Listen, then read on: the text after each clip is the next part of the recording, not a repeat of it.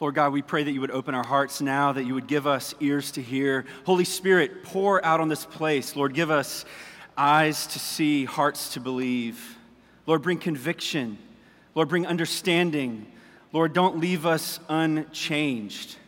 Lord, I pray that you would help us uh, to hear what you have to say to us as your word is proclaimed. In Jesus' name we ask, amen.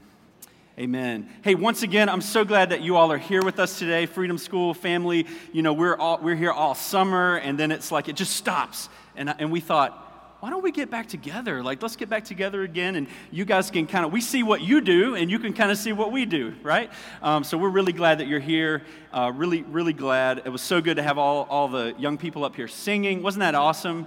Man. I love it. I love it. It's okay to clap. It's okay to clap. And it's okay to, it's okay to talk, too. It's all, it's all right.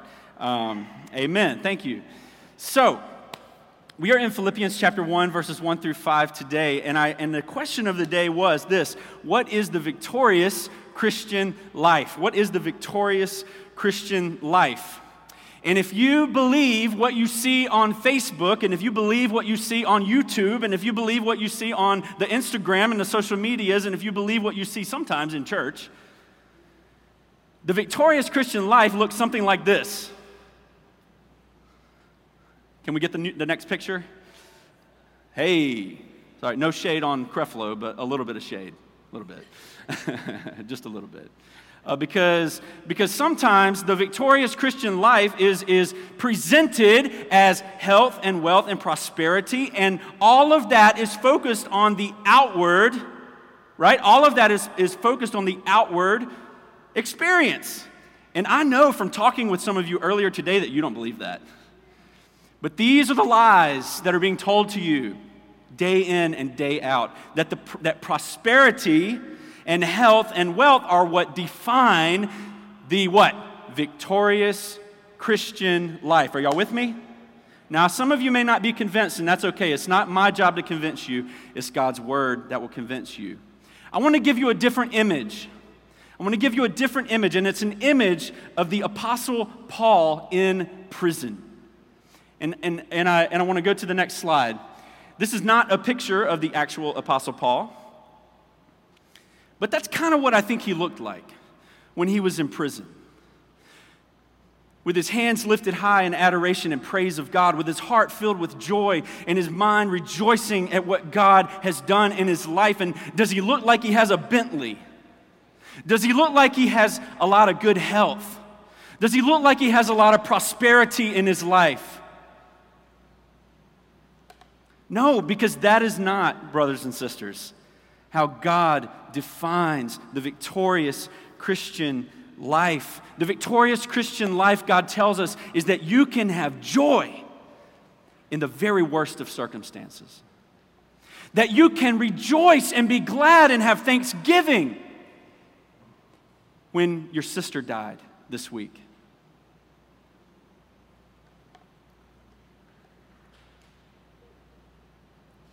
This is the victorious Christian life.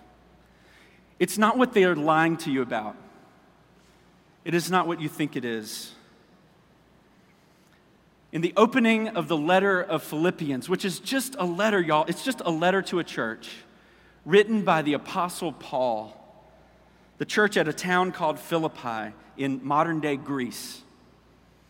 This letter was written and it opens with these two huge reasons why we should embrace God's perspective of the victorious Christian life. Two reasons why we should be grateful and joyful and rejoice in all circumstances, whatever they are. And here they are.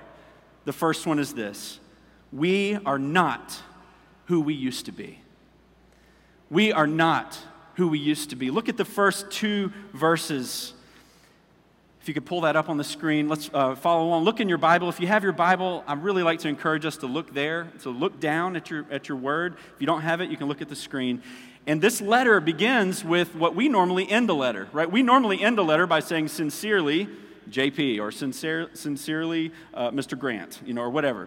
Um, but in those days, they opened the letter with the person who was sending it. Okay, and so it starts like this Paul and Timothy, servants of Christ Jesus. That's who it's from. Okay, that's the sincerely at the end, but now it's at the beginning. Paul and Timothy, servants of Christ Jesus, to all the saints in Christ Jesus who are at Philippi, with the overseers and the deacons, grace to you and peace from God our Father and the Lord Jesus Christ. That's the opening of the letter. And in this opening, we see a clear picture of this promise, this hope that we are not what we used to be.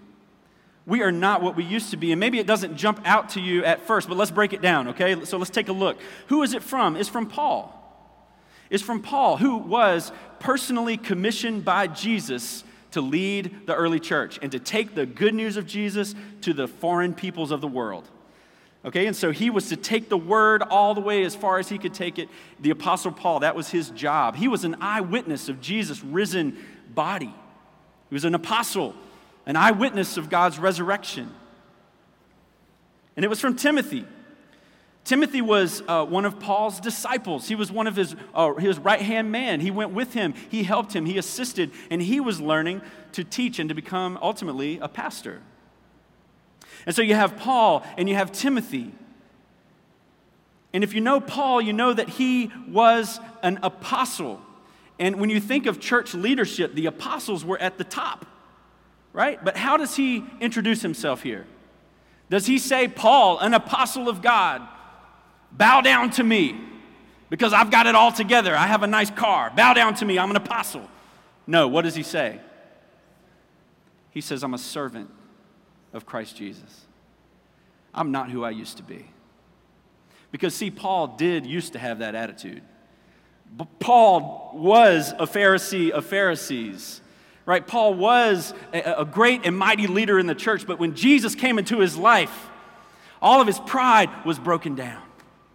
All of his arrogance was broken down, and suddenly, because of God's grace in his life, now he's a servant. A doulos, it's, the lowest of low. It's, it's, as low as you can be described. He's a, he's a servant. He's not who he used to be. And what about the church? What does it say? It says, to all the saints. Now, when you think of a saint, what do you think of? If somebody's a saint, we say Mother Teresa was a what? A saint. Right? We think of who? We think of people who are super spiritual, like they are always at church, right? You, maybe your grandmother, you might think of your grandmother as a saint because she's a praying woman and she is on her knees and she is at church. And maybe you think of uh, one of the people from church history and they're a saint. But what is, what is this defined here? It's, he says, all the saints. Is he just talking about the spiritual people in church? No. Who do you think he's talking about? Everybody in the church, right? Everybody in the church. So listen, if you are a Christian, you are a saint. And we've, we've made that word so super spiritual that it's almost like unattainable, right? Oh, I could never be a saint, right? I could never be a saint. But God says if you have faith in Christ, if you're a Christian, you are. You are a saint. And you know what a saint is? A saint is just a person who's set apart for God. Another word for that is holy. We sang about it just a moment ago, right? Holy, holy, holy. God is holy, and because He's holy, we're holy. We're holy because we trust in Him. We're holy because we've put our lives in His hands. And so, because we're holy, we are set apart and we are saints. We are not who we used to be. If you were here last week, you'll remember that the church at Philippi was started by a businesswoman. It was started by a fortune teller who was demon possessed until Jesus got a hold of her. And it was started by a prison guard. And so this church at Philippi was started by a, a, businesswoman who, let me tell you, a businesswoman in those days was out, she was not fully accepted by society, okay? Um, today we're like, oh yeah, a businesswoman. Back then, it was very different. A businesswoman, a fortune teller possessed by, who was possessed by a demon, and who else? A prison guard. This is the church. This is who the Apostle Paul and who God says are saints. This is who God says are saints. This is a church of people like us. It's a church of ordinary Christian folk. We are not who we used to be. We are no longer uh, weighed down by sin and death, but we are set apart for God. We are saints and we are servants. There's one really key phrase here in this first section in the opening paragraph, and it's this it says, In Christ Jesus. In Christ Jesus. And this is so important because a lot of times in church we think, I got to do better. We think, I got to. I got to do all the right things to be right with God. But twice in here, it said, in Christ Jesus, of Christ Jesus. Brothers and sisters, we call ourselves Christians, right? Why? Because we are in Christ Jesus. That means that the Son of God who became flesh and dwelt among us, that by faith we are in Him. That everything that He is is now granted to us. All of His goodness, all of His righteousness, every good thing Jesus ever did, every miracle, uh, every person that He helped, every prayer that He lifted if you have put your faith in him, that is yours. All of it is yours. That's what it means to be in Christ. It's we get his record placed onto us. We are not who we used to be. In Christ, we are not who we used to be. Grace and peace, that's what we get. When we come, when we come to faith in, in the Lord Jesus, we get grace. That means we don't get what we deserve right? We don't get what we deserve. We don't get God's punishment, but instead we get eternal life. And we get abundant life. And remember, that doesn't mean what you think it means. It means joy, even in the midst of, like Paul, being in prison.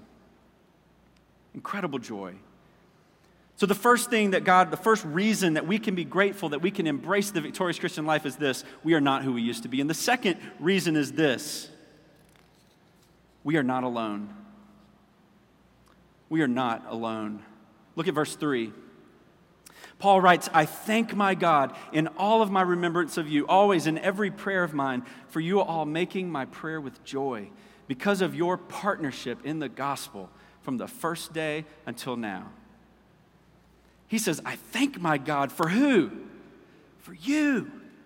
He's writing this letter from prison in Rome, and he's sending the letter and he's saying, I'm so thankful for you, Philippians.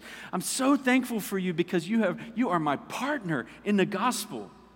You are my partner. You, are with, you have been with me through thick and thin. Does anybody have somebody like that who's been with you through thick and thin? This is what Paul is communicating. He's saying, Not only uh, am I not who I used to be, not only are you not who you used to be, but we are not alone. And if the last two years have taught us anything as American Christians, as world Christians, it's that we cannot be alone. We cannot be alone. We must be together. Church is not just showing up and showing out, it can't be that. It has to be about relationships. It has to be about what God calls us into, one another's lives, right? Because God calls us into a relationship with Him and with one another. We are not alone. Can you feel Paul's enthusiasm in these words? I thank my God. Every prayer of mine, he's overflowing with joy, right? He is overflowing with thankfulness and gratitude to God for these people that he loves. He is thankful for them because he is not alone. And if you know a little bit of the context or the background, you'll know that the Philippians, this church has supported, they were a small church. But they supported Paul with their prayers, they supported Paul with their financial offerings. In fact, they had sent one of their own to visit with him in prison, right? And to bring him a gift, to encourage him, to pray for him. We're going to read more about that later in this letter this fall. But his relationship with them was not top down. There's this really key word here called partnership. And the word partnership is a Greek word, koinonia. And most of the time, that word is translated fellowship. And if you look at our shirts, mine's a little sweaty, but if you look at, if you look at our shirts, it says fellowship on there. That's the same word, partnership. So you could think of our church name as New City Partnership. Right? You could think of it as New City Partnership. What? Because we are coming together around this message of God's grace. We are coming together around this message of hope that we do not get what we deserve, but we get mercy, we get grace. We, we're coming together around this message that God Himself became flesh and dwelt among us and lived and died and rose again so that we could have life, so that our lives could be transformed, so that we don't have to stay stuck in the old patterns. That, that we can be liberated from that. We can be freed from that, from the sin that holds us down, not by our effort, but by what? By God's mercy, by His grace by the work of Jesus Christ in our lives. And y'all, that is the partnership. That is the fellowship, right? It's not uh, hamburgers and hot dogs. I mean, sometimes it is. But that's not it, right? It is the fellowship, the koinonia, the, the partnership that we have because we are trusting Christ. You're trusting Christ, I'm trusting Christ. You're trusting Christ, I'm trusting Christ. And do you see how that brings the high and mighty down, and how it brings, in society's terms, the high and mighty, the wealthy, the rich, the powerful, the amazing, how it brings them down, and how it takes the low and the despised and the rejected and the poor and it lifts them up. You see, the good news of Jesus does this it brings us all to the same place.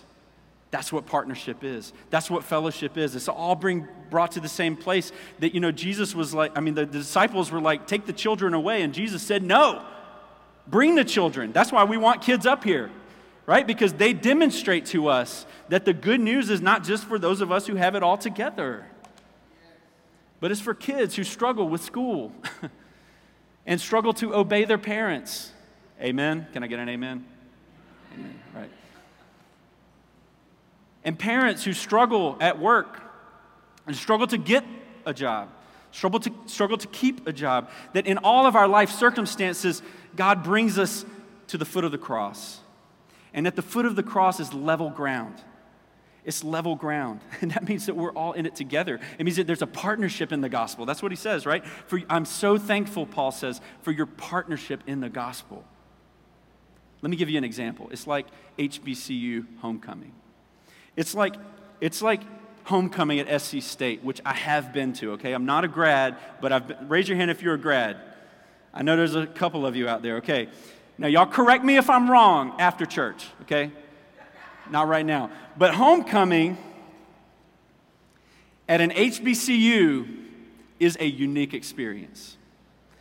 Homecoming at an HBCU and an SC State in particular is a unique experience. Why? I think the reason for this is because students are coming from around the state, from different situations where they are really in the minority as a black student for the most part. You are in the minority, you experience the feeling of being on the outside. But when you go to college, when you get to SC State and you do all the things that you do, which I can't do the dances and the moves and the lines and, uh, you know, what does it do?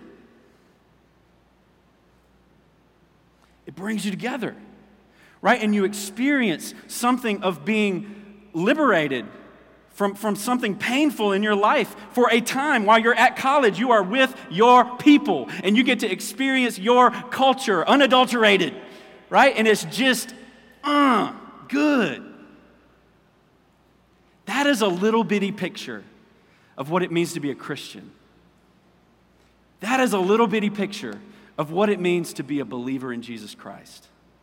Because, brothers and sisters, we live in a world where we are outcast, where we are we don't fit in. This world is what? Not our home. And so when we come into God's family, when we come into church, this is happening, right? The rich are made low and the poor are made rich. And, and, and we get to enjoy fellowship. It's on the t shirt. We get to enjoy partnership in the gospel. And that's what Paul is so excited about. And that, y'all, is the victorious Christian life. Yes, it's all right to clap. The victorious Christian life is knowing It is knowing that we are not who we used to be. I am not a sinner anymore. When I was a 18 year old, I was standing at a gas pump. I was traveling with a, a speaker, a guy who was a, a, a speaker. He traveled around the country and spoke at different camps, and he was an evangelist, really. And I was like his Timothy. And so I was traveling along with him. His name was uh, Michael. And I remember that summer I was really struggling with some sin, some patterns of sin in my life, some temptations that were still beating me over the head. And I, and I couldn't escape them. And I got really, really angry and frustrated and sad about it. And I remember standing at that gas pump. I had, I had tears coming down my face because I was thinking about it. I was thinking about not being able to overcome my struggle. I was thinking about how big a sinner I was. And my friend Michael noticed that I was crying. And he came out of the car and he stood beside me and he said, JP, what's, uh, what's wrong? And through sobs, I think I said, I'm just such a sinner. And he grabbed me by the shoulders like this.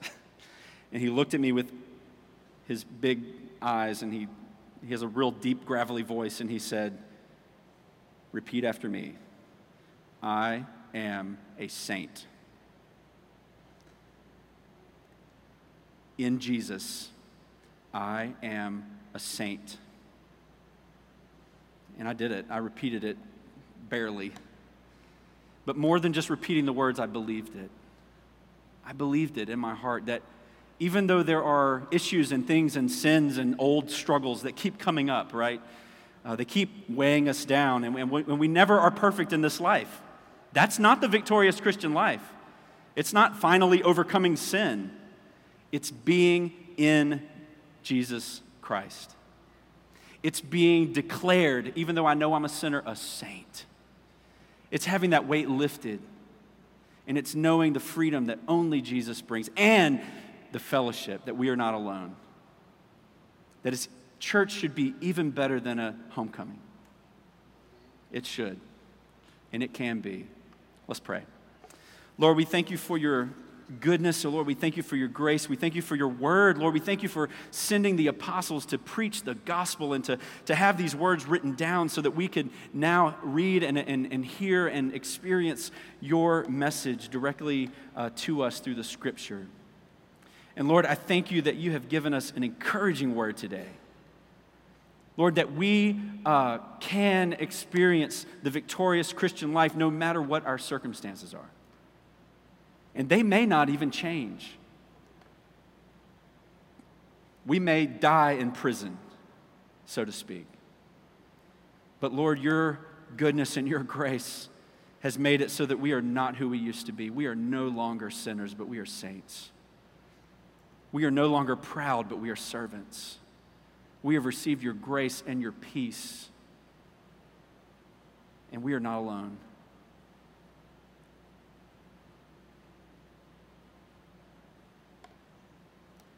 In Jesus' name we pray. Amen.